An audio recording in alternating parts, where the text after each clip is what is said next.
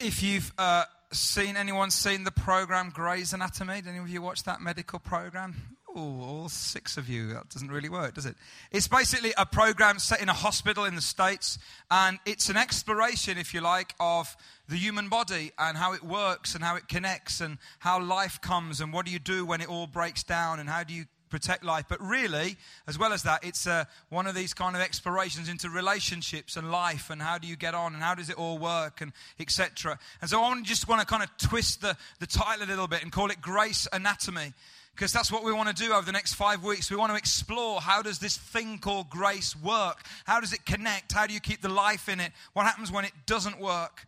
Because really, it's not all about you know, the body. It's about life and it's about how do we do this thing called Christian living and, and living.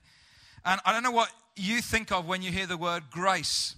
It's probably one of the most famous Christian words, if you like. But what do you think of? And perhaps you, you might think of what you say before meals when visitors are there.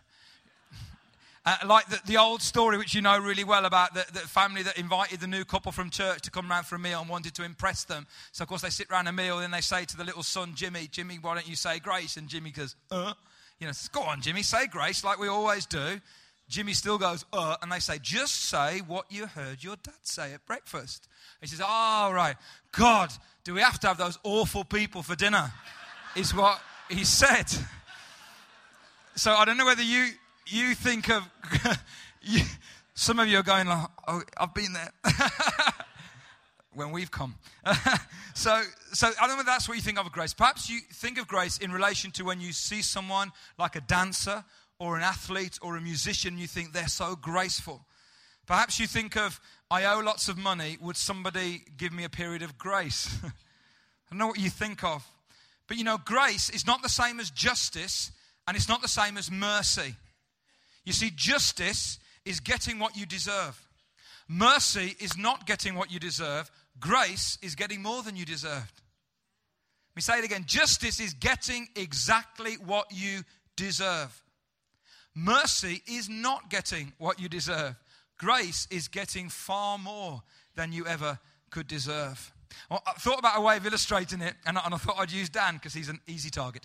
Uh, so it's not embarrassing. So I want you to imagine that Dan is hurtling down the motorway, okay, the M5, and he's going at 79 miles an hour, and all of a sudden, joy uh, greets him as he hears this siren in, uh, uh behind him. And of course, uh, one of the elders pulls, no, one, policeman pulls him over.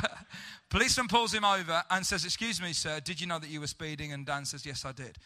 Justice means that he gets a speeding ticket, three points on his license, and £60 fine. So I've been told. Okay, that's justice.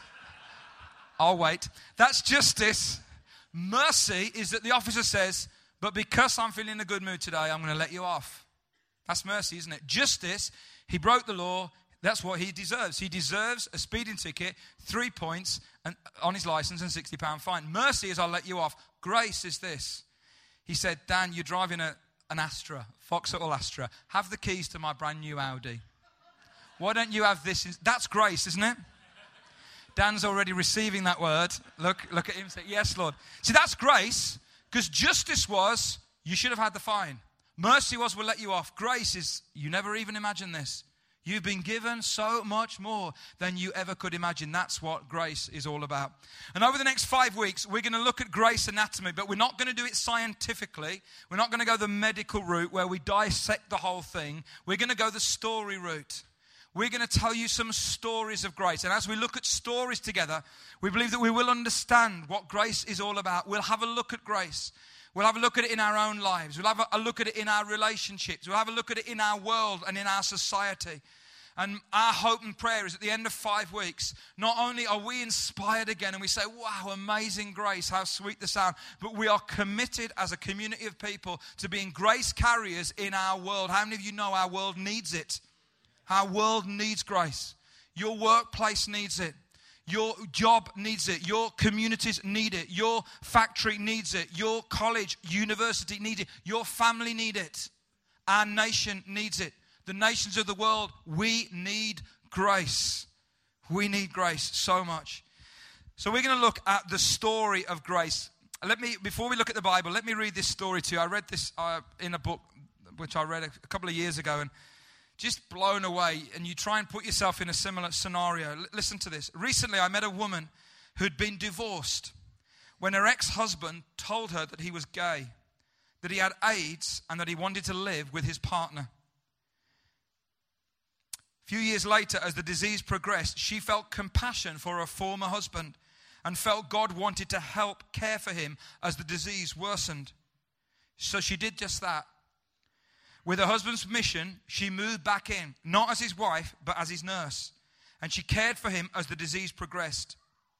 I can't imagine what it took for her to give of herself in that way. I don't think her obedience should become a standard for others, but she talked about it as one of the greatest experiences of her life. Before he died, her husband and his partner came to repentance and faith. What's more, after her former husband's death, she stayed on to take care of his former partner as he also died.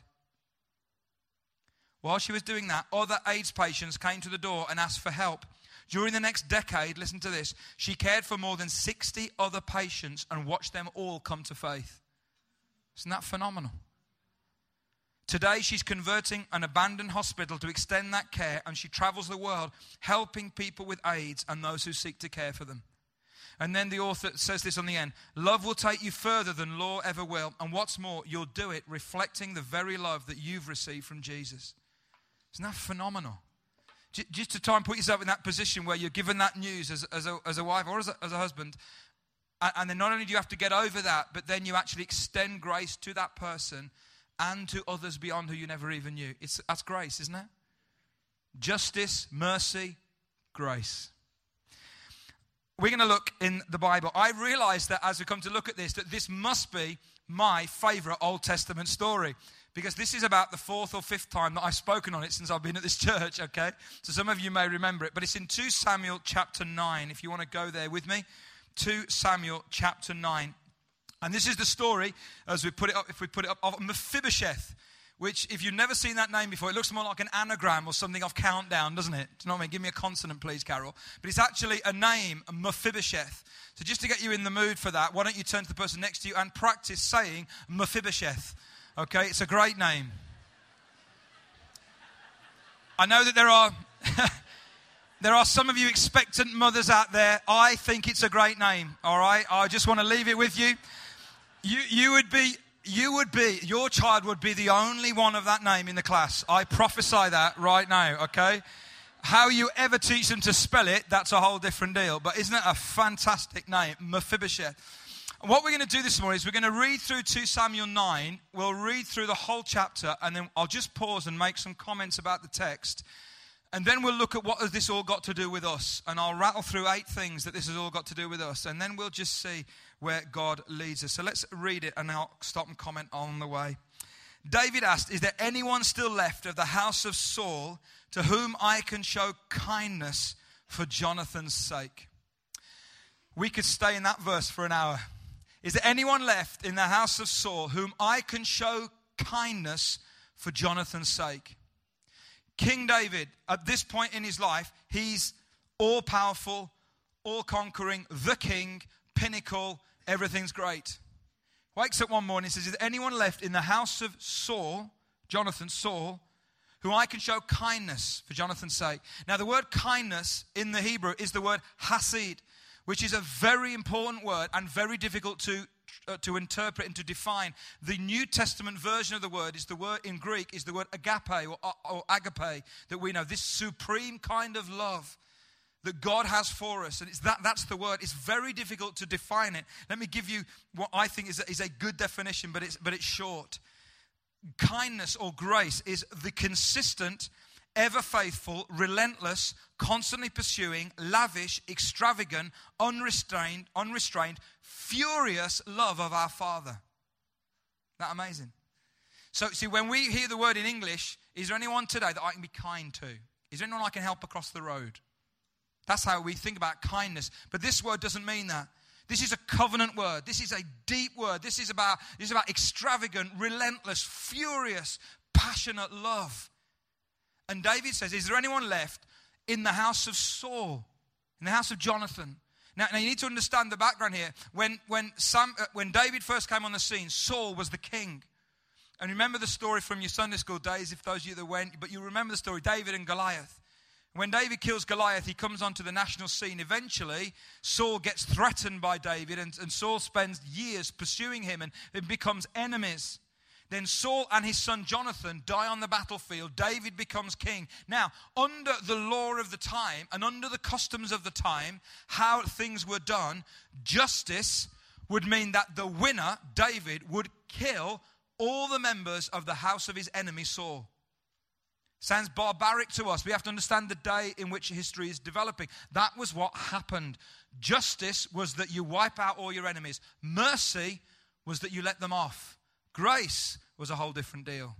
And David wakes up one morning and says, Do you know what? If there's anyone left in that house of Saul, not that I can show justice to, because that means not that I can show mercy to, but I want to show grace to them. It's phenomenal. And I don't think we understand the power of this because we don't understand the power of the words. We don't understand the power of what was actually happening. This is also a revelation into what it means to live as a person of grace. Because I'm convinced that the older that I get, the more selfish I can become. And the more my prayers can reflect what I want for me rather than looking around at other people. But you see, David wakes up saying, I am so blessed. You fill me with so much. Who can I bless now? Isn't that amazing? I, I have a dream, said somebody. I have a dream that, you know, one day my life would be live, live, like that. It isn't there at the moment, but that every day I'd wake up and say, Is there anyone that I can show grace to because I have received grace? Wouldn't it be amazing if we as a community of people, as a church, woke up every day saying, Right, we're off to work. And not like, oh, we're off to work, but we're off to work. There's got to be somebody today that I can show grace to. Is that's a revelation? Or is it that we wake up every day and say, Oh, not off to work, and God, when are you going to do this for me? And when are you going to do that for me? And our lives become so selfish and so self interested and invested, and we forget that there's a world around. But David wakes up saying, Is there anyone in the house of Saul that I can show kindness to for the sake of Jonathan? See, David entered into a covenant relationship with Jonathan, the son of Saul. And because of that covenant relationship, he said, I'm going to bless you and I'm going to be gracious to you and all your kind. And that's the first verse. I need to move on. And so in verse 2, there was a servant of Saul's household named Ziba. They called him to appear before David, and the king said, Are you Ziba? Your servant, he replied. The king asked, Is there no one still left of the house of Saul to whom I can show God's kindness or God's grace? Ziba answered the king, There is still a son of Jonathan. He is crippled in both feet.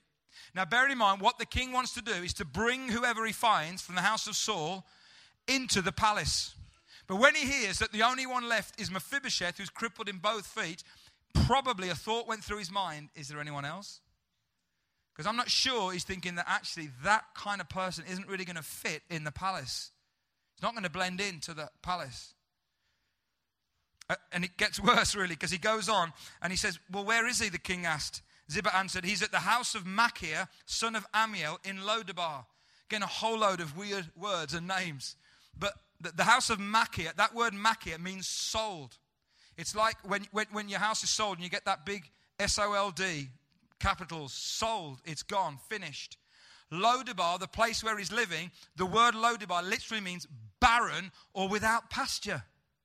So this guy who's crippled in both feet lives in a house called sold in a place called barren without pasture. You're getting a feel of where he's at in his life.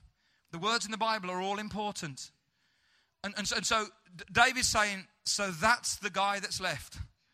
So that's the guy that I can show grace to. He's crippled in both feet. That isn't going to look good around the palace because we all like perfection. Society hasn't changed that much, has it? We all like perfection and beauty and achievement. That doesn't feel like that. And he lives in a place called Sold, in a place that's barren without pasture. And, and I need to bring him to the palace. Uh, that doesn't kind of sound right. But you know, here's the amazing thing this man, Mephibosheth, lived all his life with labels and stigma. He's crippled. He's in a house called Sold, in a place that's barren without pasture. He lives all of his life with labels and with stigma. And yet, in verse 4, in the New Living Translation version of the Bible, it says that David said, Well, where is this son? Isn't that amazing? So here's this man that lives all his life with labels and stigma. Where is this son? The king says, Where is this son? Isn't that amazing? I don't know about you. I wonder what labels and stigma you've lived with through your life. Watched um, film on Friday night. Some of you have been to see it, The King's Speech. You've got to see the film. It's just amazing film about King George VI and his issue with stammering all the way through his life. Very powerful and very moving.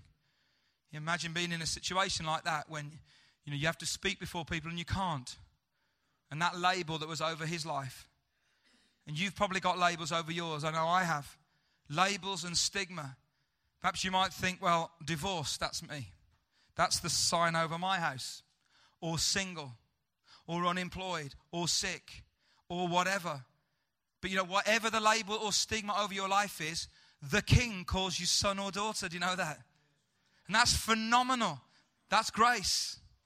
That whatever the label or stigma over your life, the king calls you son or daughter. So then in verse 5, he says, So David had him brought to the palace. Now you need to understand, he didn't come himself, he had him brought to the palace. We'll come back to that later. And then I want you to try and imagine the scene. Imagine the tension of the scene. The tension is palpable. Because Mephibosheth gets a knock on his door and he, he stumbles to the door on his crutches, and someone says, You need to come to the palace. He's like, What? You need to come to the palace of King David. But that's the enemy of my grandfather, Saul. And justice means that now I'm about to die.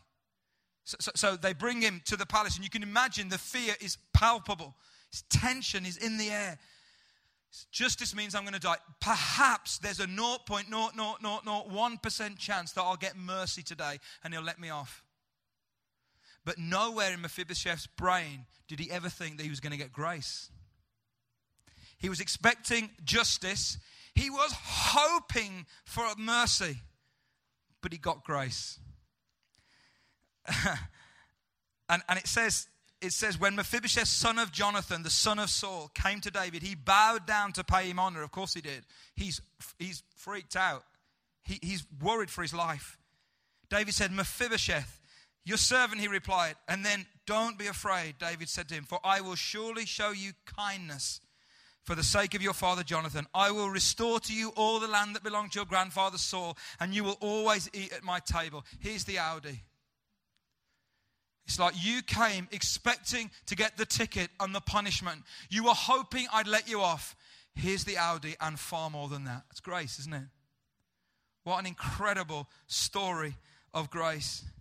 And you know, what's interesting is that, you know, when he says, don't be afraid, you know, that, that's a mirror of the New Testament phrase, fear not. Don't be afraid. Because even if you're carried and brought to the palace, how many of you know we still need assurance that we, that we belong there? So many of us as Christians, we still need to hear that assurance that we belong there, don't we? Don't be afraid. Fear not. You belong. Because deep down we think we don't really belong there. Why would God want me to sit at his table with his sons and daughters? And four times in this passage, David says, There's a place at my table for you. Four times. Let's read it together. Don't be afraid. It says that. Verse 8 Mephibosheth bowed down and said, What is your servant that you should notice a dead dog like me? He's got some self esteem issues here. You should know he's a dead dog like me. And the king summoned Ziba, Saul's servant, and said to him, I've given your master's grandson everything that belonged to Saul and his family. You and your sons and your servants are to farm the land for him and bring in the crops, so that your master's grandson may be provided for. And Mephibosheth, grandson of your master, will always eat at my table. Then Ziba said to the king, Your servant will do whatever my lord the king commands his servant to do. So Mephibosheth ate at David's table like one of the king's sons. Mephibosheth had a young son named Micah, and the members of Ziba's household were servants of Mephibosheth. And Mephibosheth lived in Jerusalem because he always ate at the king's table. It's like God is trying to really press it home that grace is all about a seat at the king's table. Like one of the king's sons, and he was crippled in both feet. I just think this is a phenomenal story, don't you? It's just an amazing story of grace. David could have sent him money. Do you know what I mean? Which is often what we do, isn't it? You know, well, you know, I want to show great, I can send money. But he didn't send money, he gave of himself. And he got the guy to come and to eat around his table. So Yeah, I won't go there. It's a fantastic story, but what on earth has it got to do with us? Let me give you eight things. Number one, we were all born into royalty. Did you know that? So again, as I watched that film on Friday, thinking, and there's this nervous king, I don't want to give away anything here, but doesn't really want to be king. And he doesn't want to be in that position and he's fighting against it, but he is in it. And we are all born into royalty. Not that kind of royalty, but we're all born into royalty because we're all created in the image of God. It says in Genesis 1:26, so God said, "Let us make man in our own image." Every person on planet Earth is created in the image of God. When you lock eyes with any individual, you're looking into someone who's been created in the image of God. That's why they matter and they're important. Even the people that have hurt you are made in the image of God. Even the people that have let you down are made in the image of God. Even the people you despise or dislike are made in the image of God. We are all born into royalty. But secondly, we are all crippled as a result of a fall. How did Mephibosheth get crippled? You can read it in 2 Samuel 4, verse 4. It says, Jonathan, son of Saul, had a son who was lame in both feet. He was five years old when the news about Saul and Jonathan came from Jezreel. That's the news that they'd been killed by David's army. His nurse picked him up and fled, but as she hurried to leave, he fell and became crippled. Because of the fall, he became crippled. Isn't that a picture? We were created in the image of God, but in Genesis 3, because we, man, chose to sin, to go away from God, to be our own gods and our own lords and our own leaders, we allowed the fall and the effects of the fall, and we are all crippled spiritually because of that, and in many other ways as well. Even the great apostle Paul in Romans 7 24 said, What a wretched man I am. Who will rescue me from this body of death? Thanks be to God through Jesus Christ our Lord. You know, the people who live really free, grace filled lives know what they've been saved from. They know how wretched that they are or were, and they know what God has done in their life. And so they just live free, abandoned, grace filled lives. Number three, we all deserved justice. You know, Martin Luther, not Martin Luther King, but Martin Luther, the uh, 16th century German theologian. Uh, he knew what, what he was saved from, and, and he wrote a lot of hymns. I want to read a couple to you, some words. They're very old language, but let me just, hopefully, you'll get enough of it. He writes this Out of the depths I cry to thee, Lord God, O hear my prayer. Incline a gracious ear to me and bid me not despair. If thou rememberest each misdeed, if each should have its rightful meed, Lord, who shall stand before thee? Then he says, Wherefore my hope is in the Lord. My works I count but dust. I build not there, not on my works, but on his word, and in his goodness trust. Up to his care myself I yield. He is my tower, my rock, my shield, and for his help I tarry. Someone who knows that they deserve justice, but they've received grace. Number four, we've all been invited by the king. 2 Peter 3, verse 9 The Lord is not slow in keeping his promise. He's patient with you, not wanting anyone to perish, but everyone to come. I want you to know this morning that God wants every person on planet Earth sat around his table as one of his sons. Do you know that? I don't believe that there's somehow a selected few. I believe God wants everyone to come to repentance. Not everyone necessarily will, but that's the desire of God. He wants everyone to come around the table. Number five, we are all, this is going to encourage you, helpless and hopeless. Feel good about that now, don't you? We are all in of our own selves, helpless and hopeless. We cannot get to the table on our own. That's why it's really important we understand the role of Ziba, and we'll come into that later. Ziba brought Mephibosheth into the palace, but Mephibosheth had to pull up a chair to the table. We cannot get into the palace and up to the table on our own. We haven't got enough of what it takes. Paul says in Romans 5, you see, at just the right time, when we were still powerless, Christ died for the ungodly. God demonstrates his own love for us in this. While we were still sinners, Christ died for us. And you all know that. Many of you have been Christians for years. You all know that. But the problem is, I know in my own life, as Christians, we know it, but we don't live in it. We still live with the idea that we somehow have to be good enough for God to accept us at the table. In this book, which I'm quoting from a few times today, there's a, there's a bit where um, a 15 year old girl comes back from a youth group and she's been listening to the teaching and she writes in a journal just three phrases.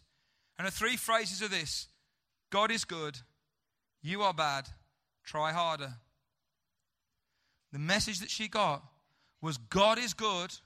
Somehow we're all bad. The answer is to try harder. Do you know what? It's not just 15 year olds that, that think that that's the truth. And it's not the truth. It's not the truth. Because as hard as you try, you are never going to reach God. That's, that's the point, isn't it?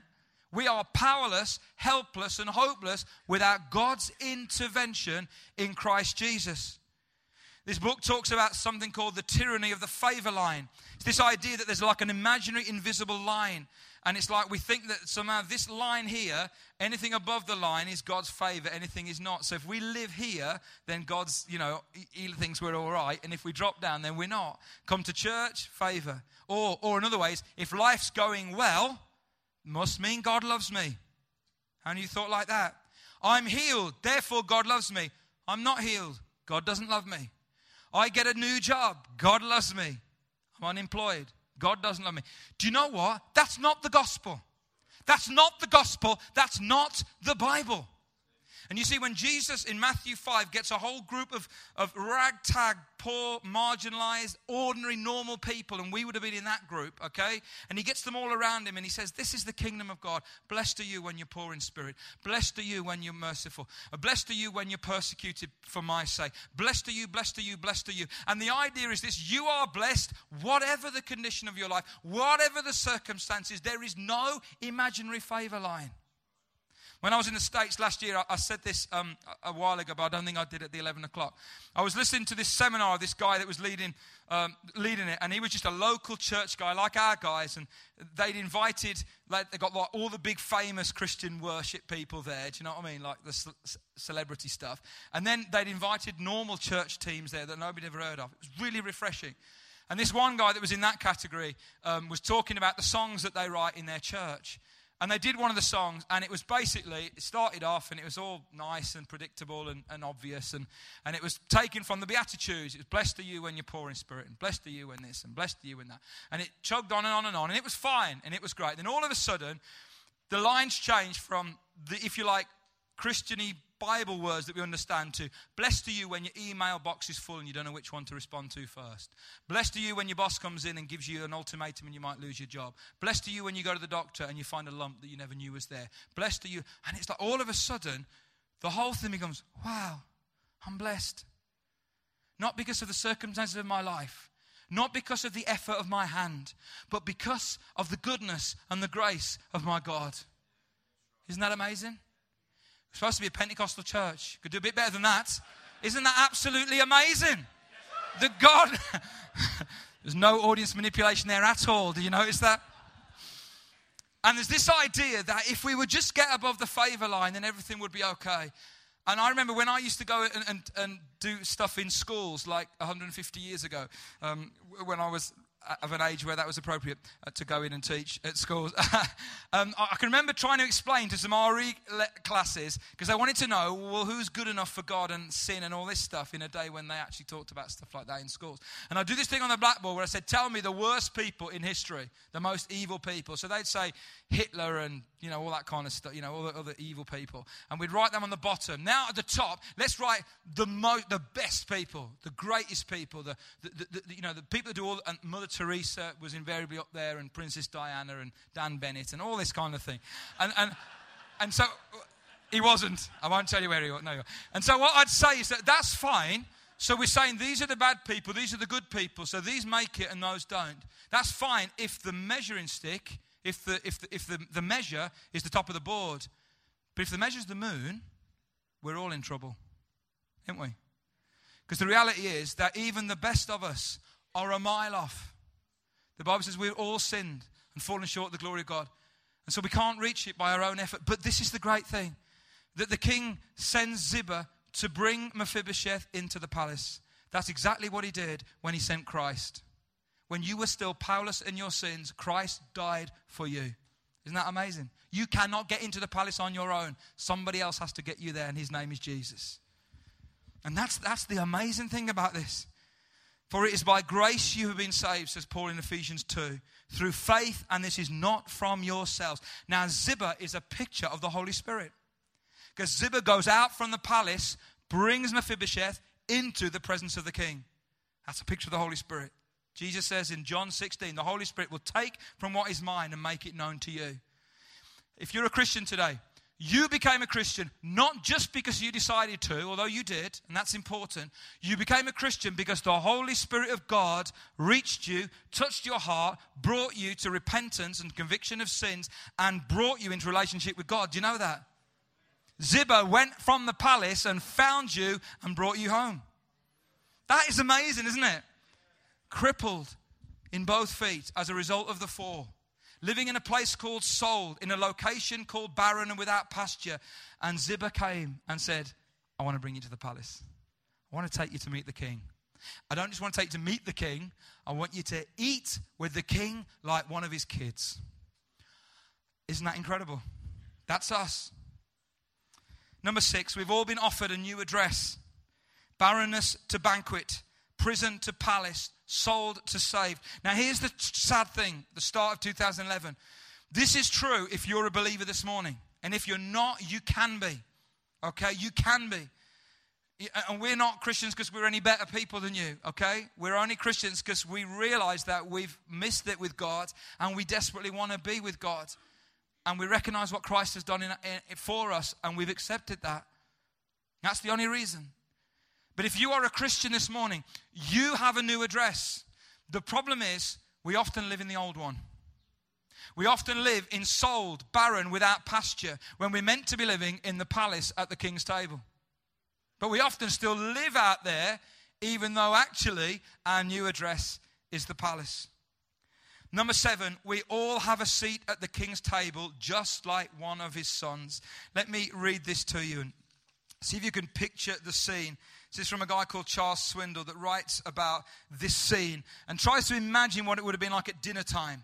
Now, David, just so that you know, had lots of other sons and daughters. Solomon was the most famous one, but there were others as well. And try and picture the scene. Try and picture this beautiful family, brave, intelligent, do you know what I mean? Celebrity, all this stuff. And just picture this. The dinner bell rings through the king's palace, and David comes to the head of the table and sits down. In a few moments, Amnon, clever, crafty Amnon sits to the left of David. Lovely and gracious Tamar, a charming and beautiful young woman, arrives and sits beside Amnon. Then across the way, Solomon walks slowly from his study. Precocious, brilliant, preoccupied Solomon. The heir apparent slowly sits down. And then Absalom, handsome, winsome Absalom, with beautiful flowing hair, black as a raven, down to his shoulders, sits down. And this particular evening, Joab, the courageous warrior and David's commander of the troops, has been invited to dinner as well. Muscular, bronzed Joab is seated near the king. Imagine the scene. It's like this is a scene that our society would die for, isn't it? Is everything that our society wants rich, beautiful, achievers, all that our society values. And afterwards, they wait. They hear the shuffling of feet, the clump clump, clump of the crutches as Mephibosheth rather awkwardly finds his place at the table and slips into his seat. And the tablecloth covers his feet. I ask you, he says, did Mephibosheth understand grace? You bet your life he did. The question is, do we? You see, sat around that table, sorry to tell you, but Mephibosheth is us. I know you wanted to be the muscular bronzed one, many of you men, hopefully, okay? But that's, that's scary. But actually, the one that describes us is none of those. It's Mephibosheth, who's brought, because we're all crippled as a result of the fall, but we're brought into the palace and we're given a seat just like one of David's kids. Now, my question as we draw to a close is this what stops you and I pulling up that seat to the table? Because that's the problem. Because I believe many of us do, and I believe I do. Let me give you a few things. Number one, shame and guilt stop us. You see, it's too good to be true, so it, it mustn't be. Because I've done so many bad things in my life, we say, that I don't belong at that table. Do you know what I believe, having been a Christian for a while now and a Christian leader? Many of us use shame and guilt as an excuse. We use it to hide behind, we use it to protect us, we use it to become our identity. The way to get rid of guilt is to linger long enough in God's presence. Because in God's presence, eventually, the majesty and the beauty and the power of God's love for us disintegrates the guilt. But what we do and what Christians do more than anybody else is we say, Oh, I feel guilty. I'm not going to go to church anymore. I'm not going to get close to God anymore. And what happens is the guilt solidifies and the guilt becomes who we are. And we haven't got a clue who we are if we lose the guilt. And it becomes so strong that it becomes our identity and we can't live behind it. And I want to say to you, it is not who you are. It is not who you are. You are royalty. You have a seat at the king's table. Do not let shame and guilt hold you back any longer. We must get rid of it. Secondly, trust. Oh, I trust God. Do we? We can obey God and yet not really trust Him. Do you know that? Dan could tell me to do something and I can do it and not trust Him. We, we can obey God, but not really trust in who God is. And I think many of us as Christians, including myself, can fall in that category. And, and so, what happens with trust is that as long as God is giving us what we want, then we'll continue to do the thing. But what about when God doesn't give us what we want? Do we still love Him?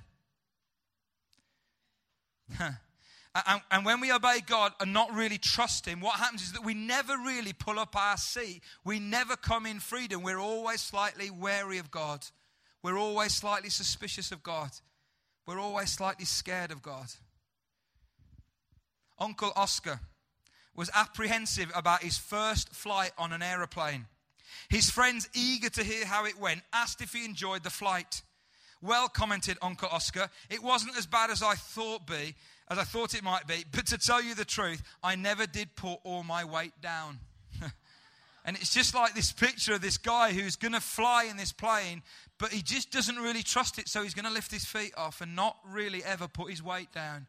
And you know what? I believe that many of us, including me, are like that.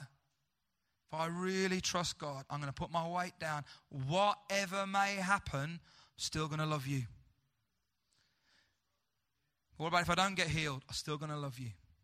What about if my husband or wife or friend doesn't get healed, still going to love you. What about if I don't get the job that I deserve or that I think I should get? Still going to love you. What about if my kids turn out a certain way? Still going to love you. Because I trust you. Not just in what you do, but in who you are. What about fear? Fear of intimacy. God actually wants to be with us. Can you imagine that? God actually wants to be with us. And I think that if, if, the picture, and I know it's all metaphor and picture, of us pulling up to the, ta- to the chair, we'd probably want to say, and here's what I've done, God. Here's my CV. Here's my portfolio. Do you know what I mean? And, and this is who I am. And this is all the exciting input. And he says, I don't give a rip about that. I'm just really glad you're here. Just want to be with you. See, this is the heart cry of the Father, is to be with us. It's to be with us. Brennan Manning, uh, not Bernard Manning, that's a whole different, different thing. Brennan Manning, who is an author, he writes this he, he says, You will trust God only as much as you love Him. And you will love Him not because you've studied Him, but because you've touched Him and He has touched you.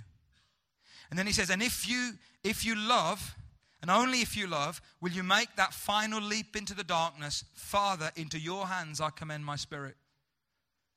I, I, get inspired when I read and meet people who trust God so much that you know that they trust Him with everything, regardless of the outcome. I'm not there yet.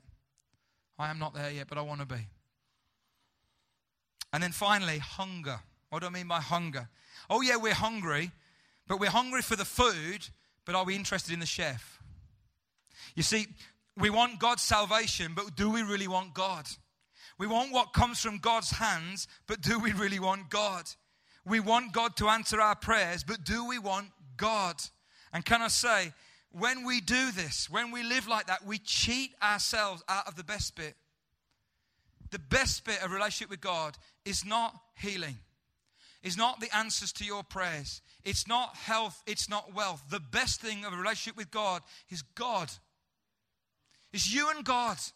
It's you being loved by God you knowing that the creator of the universe, who holds everything in his hand, loves you with a passion that will endure not just through this life, but into eternity. That's the best bit. I wonder how many of us live with that. What pre- preoccupies our time? The things that we want God to do for us, or God Himself. And the final thing is this we will all walk with a limp as a reminder of God's grace. So I want to ask the band to come back and we're going to draw to a close. Every week, we're going to do two things. We're going to invite you to come to the table of grace. Because our response is the invitation of grace is come to the table. We're going to invite you to come to the table. I'm going to do that in, in a moment. But the second thing we're going to do, as well as inviting you to come to the table of grace, we're going to challenge you to be carriers of grace. You've ever seen that film, Pay It Forward, you'll understand what I mean. We're going to be challenging you to be people who carry and pay grace forward in our lives. That we wake up in the morning and say, Is there anyone who I can show kindness to because of what I've received? And you may think, what on earth is this to my right? I haven't mentioned it yet. This is a cuboid, apparently. It was four bits of wood, I thought, but apparently that's what it is. And basically, what we want to do is every week in the worship or somewhere, we want to invite you to come and to write stories of grace upon that. And in your notes, you've been given like a little grace card just as a prompt. And you might want to use that. Um, or you might want to come up next week and, and just write on it. Or you might want to put a photograph up which is a photograph that speaks to you about grace in your life. You might want to draw something or create something. And, and we don't need to like fill the whole thing, all right? The idea is to get lots of stories and snippets from people's lives. And I don't know how it will go, but over the next few weeks, as we see that fill up with stories, our hope and prayer is that as we put this into practice, we will be changed by grace. You won't be changed just by listening to my words. You will be changed when you put them into practice when we live in grace and when we live it out. And so I want to encourage you to come every week over the next five weeks with a grace story ready to share. Stick it up on that wall. We will capture that. We will work with that. We will see what God does with that. Who knows what God will do with it? So every week you're going to be invited to come to the table of grace and receive. And every week you're going to be challenged to be carriers of grace in our world. And I don't know about you, but our world needs it, doesn't it? And there'll be people that you'll meet this week who are the recipients of grace from you. God has them. And God knows that you're going to be in that shop when they need you. You're going to be in that, in that office. You're going to be in that street, whatever. And you will be their grace carrier. And somebody out there will be carrying grace to you this week, and you'll receive it. But you know, someone once said, We cannot love effectively if we have not been loved extravagantly. And, and I sense in my own heart that there are many of us that we know where our address is it's the palace, but we're actually living a lot of our time in sold, barren, and without pasture territory. And I want to invite you to come to the table of grace today. And just as the guys are going to start to play, we're going to sing this song that we learnt last year. I will stop singing this eventually. I don't believe this song is a song for a series. I believe it's a song for a season. I believe it's bigger than a series. And as we sing this song about the love of God and about the, the ravishing, passionate, you know, furious love that God has for us, I want to invite you to come to the table. And if you this morning, you say, Do you know what? I need some of that grace. I need some of God's grace in my life. Perhaps you've been living in that land for a, a little too long and you know that really you belong at the table with the King. And uh, just come by the Spirit. The Spirit of God will draw you, but you've got to get up and you've got to walk. And then some of the ministry team want to just pray for you. They won't ask you anything, they'll just pray grace. Pray grace. The grace would just fill your life. Not because it's you're weak, not because you've done anything wrong, but just because you recognize that you want to be there. You want to be at the table. So why don't we stand together? And um, if you don't want to do that, you don't want to come out for prayer, that's fine. But receive grace where you are. The table is here. God is here. By His Spirit, He wants to love you again. Don't bring your CV. Don't bring your portfolio. Just bring yourself, okay? Just let God love you. And if you want prayer, if that will help you as a response, then please just come. Love to pray for you this morning. See what God does. Amen.